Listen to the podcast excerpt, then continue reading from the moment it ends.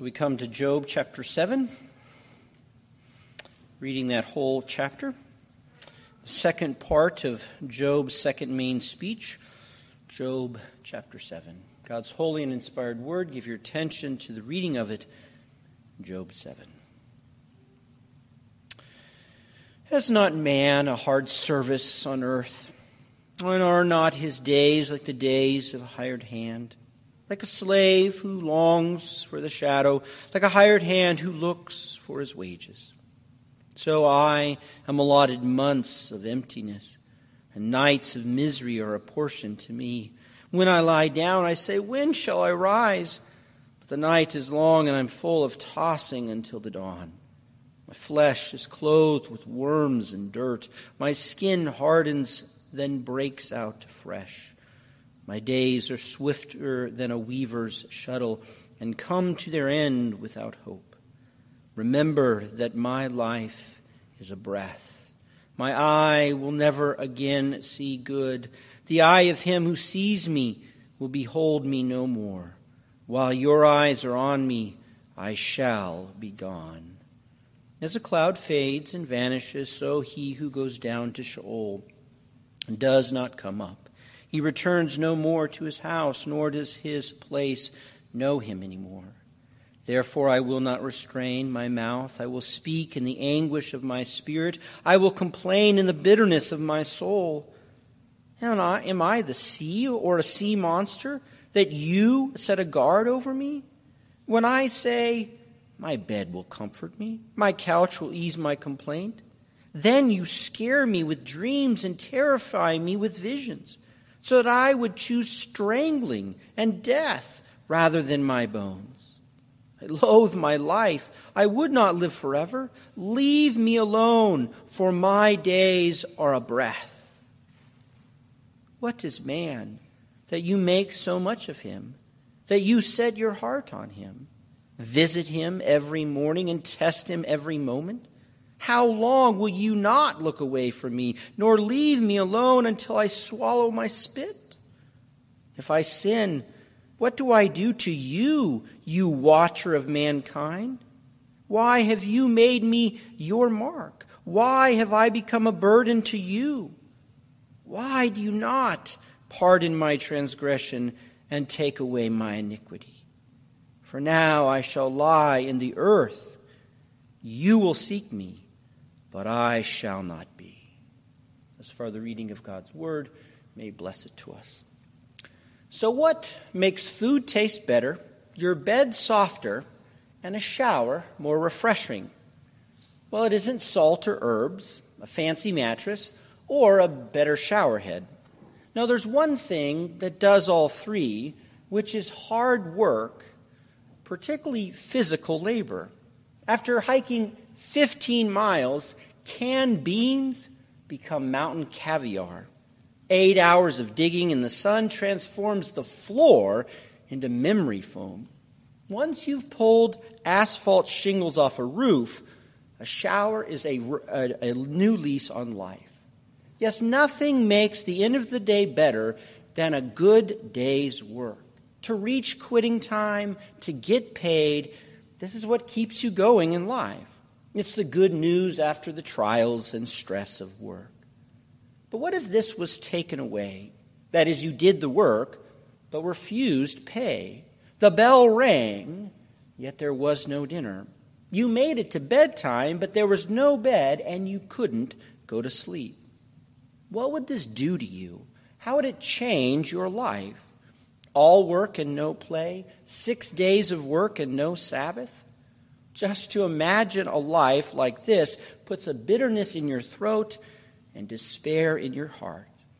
And it helps you to understand Job a, a bit better. So we are halfway through Job's response to Eliphaz. And as you'll remember, basically, Eliphaz told Job that his intense grieving was becoming foolish. He was acting like an arrogant, roaring lion. You reap what you sow. And so Job had just better repent, and then he would have a certain hope that God would restore him quickly and magnificently. Job, however, countered with his sorrow that, that his sorrow was heavier than all the sand of the sea. He wasn't a roaring carnivore, but he was a starving donkey braying for food. Then Job chided his friends for being a treacherous wadi. A friend is supposed to show mercy and kindness, but all Eliphaz expressed was critical correction and reproof. Eliphaz merely piled up judgmental generalities against Job. And so he failed to see Job as a unique person with his distinct experiences. And Job pleaded with his friends to see me. He said, Look at me, for his righteousness was at stake. And Job knows all too well what his vexation tastes like. Now, though, with the opening of chapter 7, Job, Job shifts his aim. He was addressing his friends, but now he redirects his speaking towards God. Yet Job starts talking right at the Lord. Of course, when conversing with God, the, an etiquette of respect and deference is required. So Job begins talking at a distance. He doesn't point you at God right off the bat. Rather, he more obliquely refers or brings up a work, a work of God. Job sets center, uh, center stage an aspect of God's creation and providence. Man, he says, has a hard service on earth. By man, he means humanity. Job points out that humanity's existence on this good green earth, earth is a strenuous job. Service here has the sense of toilsome and compulsory. It isn't man's choice, but God imposed this labor on humans. The Lord ordained for man and woman an arduous career. His days are like that of a hired hand, like a slave who pants for cool shade, or like a day laborer who hopes for his wages. This is our lot as humans. Job fronts two things here, though. One, God created our lives to be one of toilsome labor, like working in a vineyard all day or laying bricks in the sun. This is the sweat and back pain of our lives. Two, though, God gives us the relief of shade and a paycheck. There are break times on your work shifts. You can find the cool refreshment under an apple tree. We have the reward of getting paid so that we can pay the bills and buy a few nice things for ourselves. And by this, Job counterpoints Eliphaz.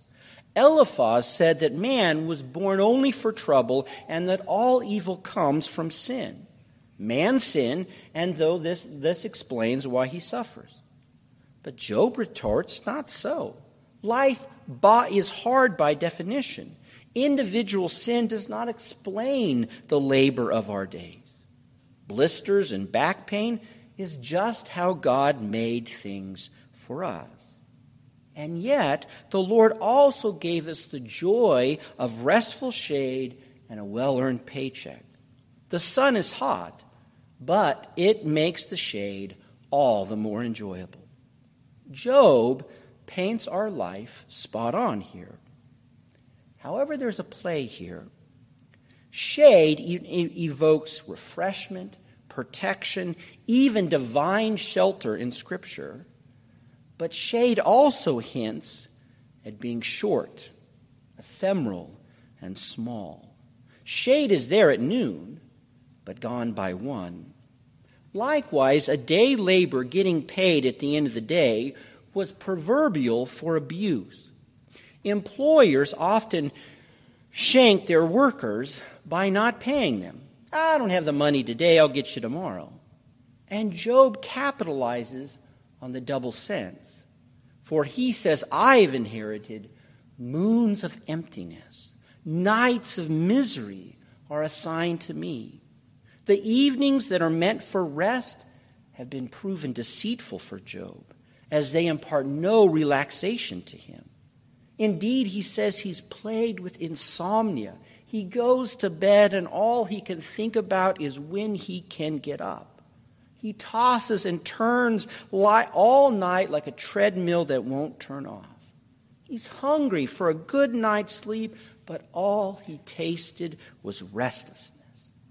In fact, in the ancient world, nocturnal restlessness was the classic motif for intense suffering. Good sleep is one of God's best gifts. And to exchange this for anxious turning of an insomnia was a cruel burden from above. Therefore, Job asserts not only that life is hard, but that God has taken from him the little blessings of rest and sleep. Job labored, but didn't get paid. His shade vanished. Instead of sleep, insomnia torments him. And he goes on to tell us one of the reasons he cannot sleep he says his flesh wears maggots like pajamas. His skin is covered in clogs of clay. Job's, Job's hide cracks open like the desert flow and then oozes with pus and blood. What a gruesome existence for Job. His own body is infested with cockroaches. Maggots crawl up his legs and down his neck. No wonder he can't sleep. And this swarm of maggots leaves Job like a threadless loom. The image in verse 6 is not about swiftness. In fact, it's anachronistic that a weaver's shuttle was fast in, the, in Job's day. Loom, uh, loom's technology back in Do- Job's day was very slow. Instead, the picture is one of fleeting and trivial. So, also, the word for hope in the second part of verse 6 also means thread. Thus, he compares his day to a loom without thread. How can you make a blanket without thread? It has no purpose, it is useless and pointless. A threadless loom is no good. And so, Job expresses that he is confined to hopelessness without thread. He has no hope of things ever improving. His shade is gone, his paycheck is not in the mail. Hope is an essential ingredient to good mental health. We need hope to be sane. To lose your hope bends and breaks you as a person. Hopelessness pains, paints everything gray and drab. It is life without color, not even black and white, just grayscale. Thus now, Job speaks directly to God. He prays, he calls God to remember. Do not forget, O Lord, that my life is breath and that my eyes will never again see good. His days are, as ephemeral, are ephemeral and insubstantial. Like the wind, his life blows in, and soon it will be no more. Indeed, he is certain that he will never know happiness again. Hopelessness and despair, these are textbook signs of deep clinical depression. All is ugly and sad from here to the grave. With this, Job counters Eliphaz again, who just told him just to have hope. He said the poor always have hope of restoration. But with his maggot, maggot insomnia, Job is despondent in his poverty. Things will never get better for him. Yet Job aims this at, as the Lord, at the Lord, so that the Lord might hurry up. He next refers to God as the one who sees him, verse 8.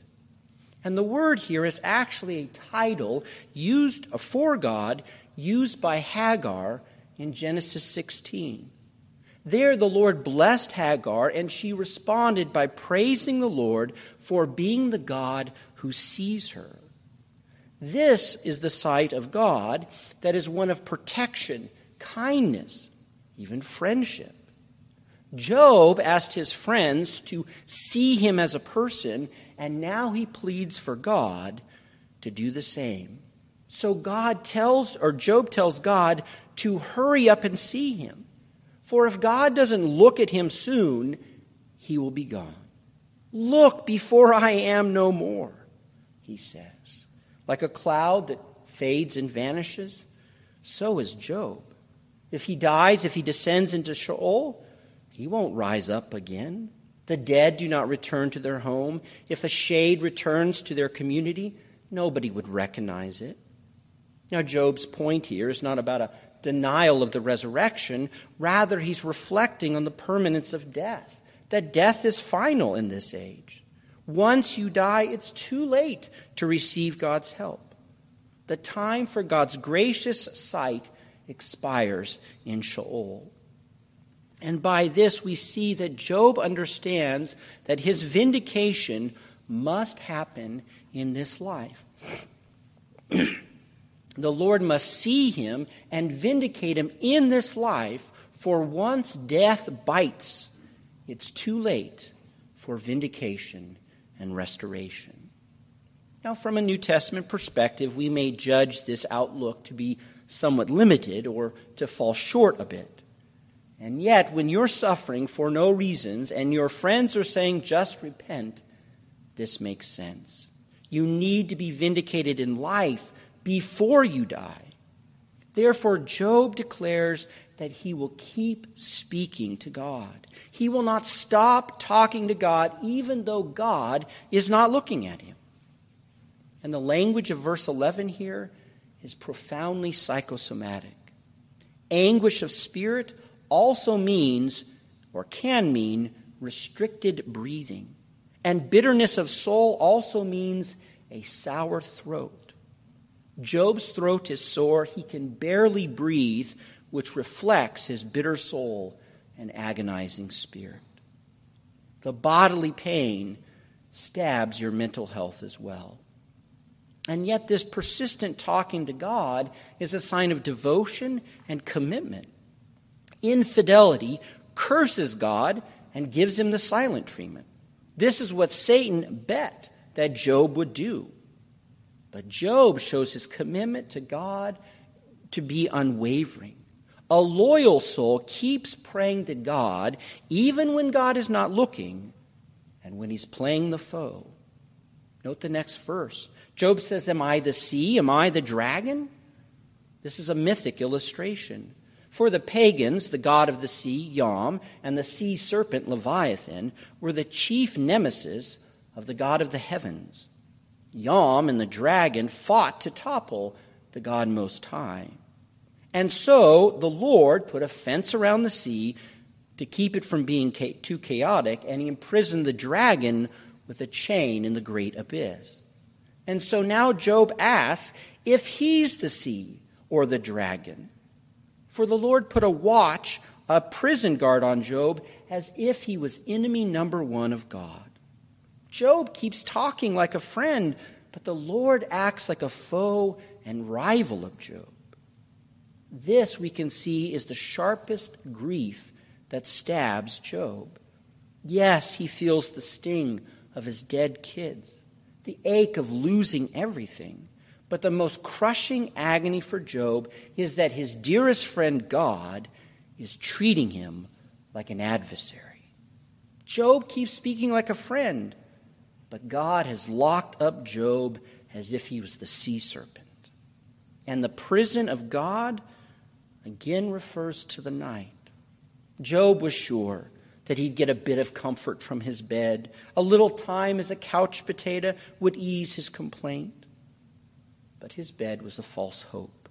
When Job finally does fall asleep, when his insomnia loses to pure exhaustion, God terrorizes him with dreams. He torments him with nightmares. You have likely had a bad dream that you cannot get out of. You know it's a dream, but you just can't wake up. And so the night terrors hound Job. The Lord torments him with evil dreams. When Job is awake, all he wants to do is fall asleep. And when he's asleep, all he desires is to be awake again. It's so bad that Job said he would prefer to be strangled. Suffocation and death are more pleasant than the horror movie dreams of his. He loathes his life. There's no way he wants to live forever. His days are but a puff of air. And so, for the little time left, Job tells God to leave him alone. Verse 16. Yes, he orders God, let me be. Cease, desist, stop it, God. Please leave me alone to have some alone time. And with this, Job switches his imagery. In verse 8, he wanted God to see him with grace to vindicate him. But now he pleads for God not to see him. Yeah, it is possible for God to see you and not see you at the same time. For the Lord can look at you in different ways. And to make his point, Job now alludes to Psalm 8, verse 17. What is man that you make so much of him? You're familiar with the verse. What is man that you are mindful of him, making him a little lower than the angels? In Psalm 8, the question is one of wonderment. The psalmist marvels that God took itty bitty man and crowned him with glory. Job, however, turns the question of amazement into one of complaint. He doesn't negate the truth of Psalm 8, rather, he exposes the darker side of this truth. Sure, it's nice to be on a high pedestal, except everyone can see all of you. God made much of man, but with greatness comes responsibility, and with responsibility comes stricter accountability and judging. Thus, Job says next God inspects man every morning, he tests him every moment. The Lord's judici- judicial gaze gives um, constant job reviews that are heavy and unbearable. In God's sight, there is persistent testing and grading and no gold stars. In God's judging eyes, you have no clothes. And so Job pleads with God to look away. Stop gazing at me. Please just look away long enough so that I can swallow my spit. To gulp down your own spit is one of the briefest activities you can do. But Job doesn't even get time to do this. He drools uncontrollably under the painful scrutiny of God's testing and inspection, but the Lord won't even give him time to swallow. Talk about rough. And so now Job pleads for forgiveness. Now, the text of verse 20 is difficult. It can be read as, if I have sinned, or I have sinned. Either Job is admitting that he's not perfect, or he's wondering what his sin may be. But either way, the force kind of is the same, for we ask next, What did I do to you, God? The point is, what sin of Job is great enough, heinous, and directly against God? What high crime did Job do that God made him his target? What felony was so bad that Job is now a burden to God? Clearly, Job does not know. He is sure that none of his sins deserve the tormenting punishment that God is dealing out the punishment is way out of proportion to any of the small imperfections of Job. And yet he pleads for forgiveness. He says, Why does God not pardon my transgression? He says, Bear away my sin, Lord. Job prays here for forgiveness for any sins he might be ignorant of. He's confident that he hasn't sinned, for sure, no bad sin. He doesn't think he has anything to confess, but just in case, he says, Forgive me, forgive me, please. Remember, everything around him looks like the Lord is cursing Job. His loss, being a social outcast, maggots eating his flesh, the insomnia, the night terrors. What else do these spell but God's curse?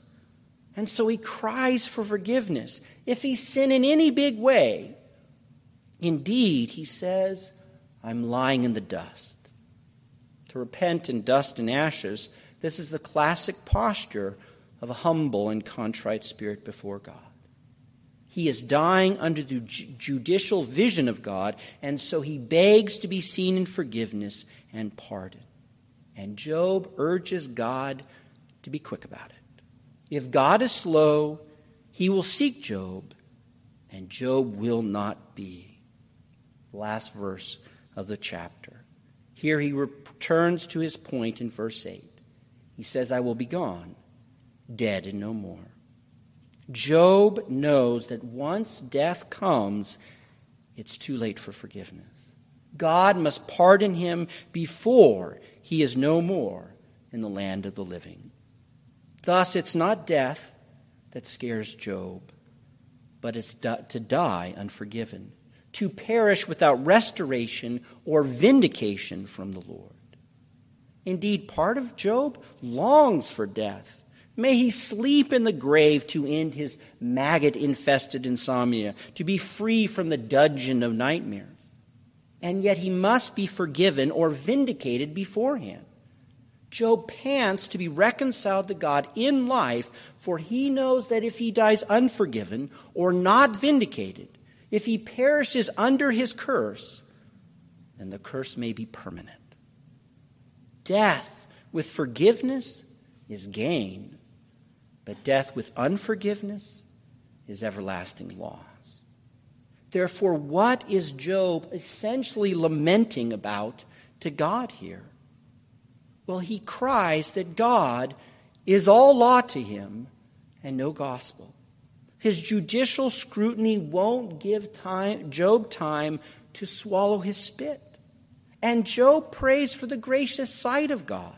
He must hear the gospel, but all he has is restless nights and dreams of hell. Thus, by Job, it is clear that God can look at you in two ways either by the law or by the gospel.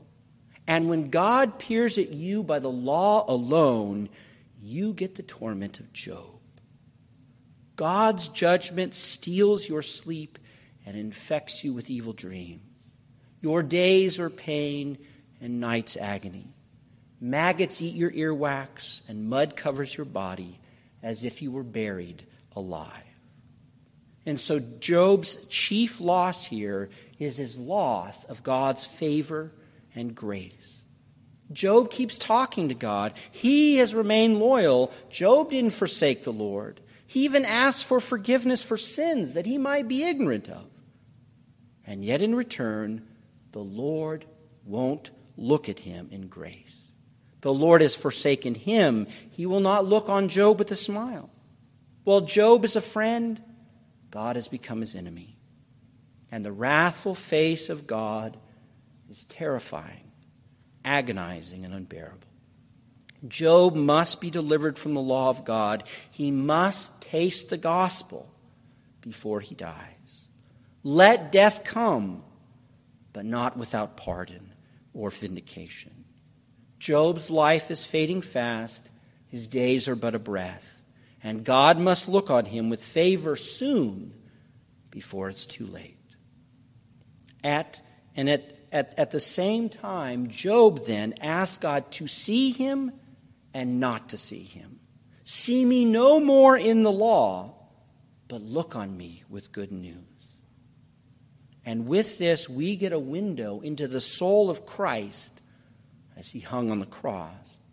For Christ was the bosom son of the Father he was eternally faithful to his, uh, to his Father. The Father and Son are perfectly one. Jesus never did a thing to displease the Father. His food was to do the Father's will. Favor and love is all the Son ever knew from the Father. And yet, as iron spikes held Jesus to that tree, he felt nothing but law from the Father. Insomnia and nightmares tore at his flesh. Jesus suffered the curse of God for sin, even though he was free from all sin and impurity. Indeed, this is the highest mystery. For those dark hours between noon and three, the Father saw Jesus as a foe. Jesus' soul was embittered by the wrath of the Father.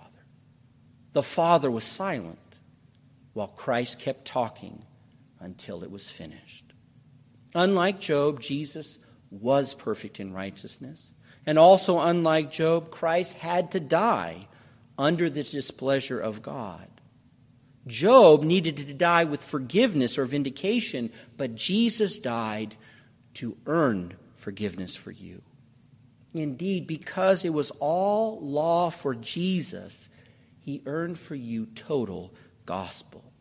In Christ's righteousness, there's no more judgment for you. In Christ, the Father no longer looks at you naked by the law, but he sees you robed in the garment of Christ. Moreover, the Father so loved you that he gave his Son to die for you, and he gives you the word so that you can regularly hear the gospel. In the Word, the Father frequently and often declares to you the good news of your pardon and your justification. Therefore, your life and your hard service is not quite like Job's. For in the gospel, you have the constant shade of God's grace. Sure, insomnia, nightmares, and painful sadness will come upon us. The reasons for our guilt or grief can be numerous. Sometimes we haven't a clue why we're suffering. But no matter, you always have the comfort of the gospel. And with the gospel and grace of Christ, you never lose hope. The hopelessness of Job you do not taste in Christ. For in him you have a living hope of resurrected life, that you will not die without the forgiveness of Christ, but that he holds you in his hand and he never lets you go. Praise the Lord then for the gospel of Christ. Thank God for the righteousness of Christ, for there's no hope without it. Thus, amid our life, amid our toils and sweat and long days, may you never stop listening to the gospel, so that we might praise God through all the times of life, sweet and bitter, fast and slow. Amen.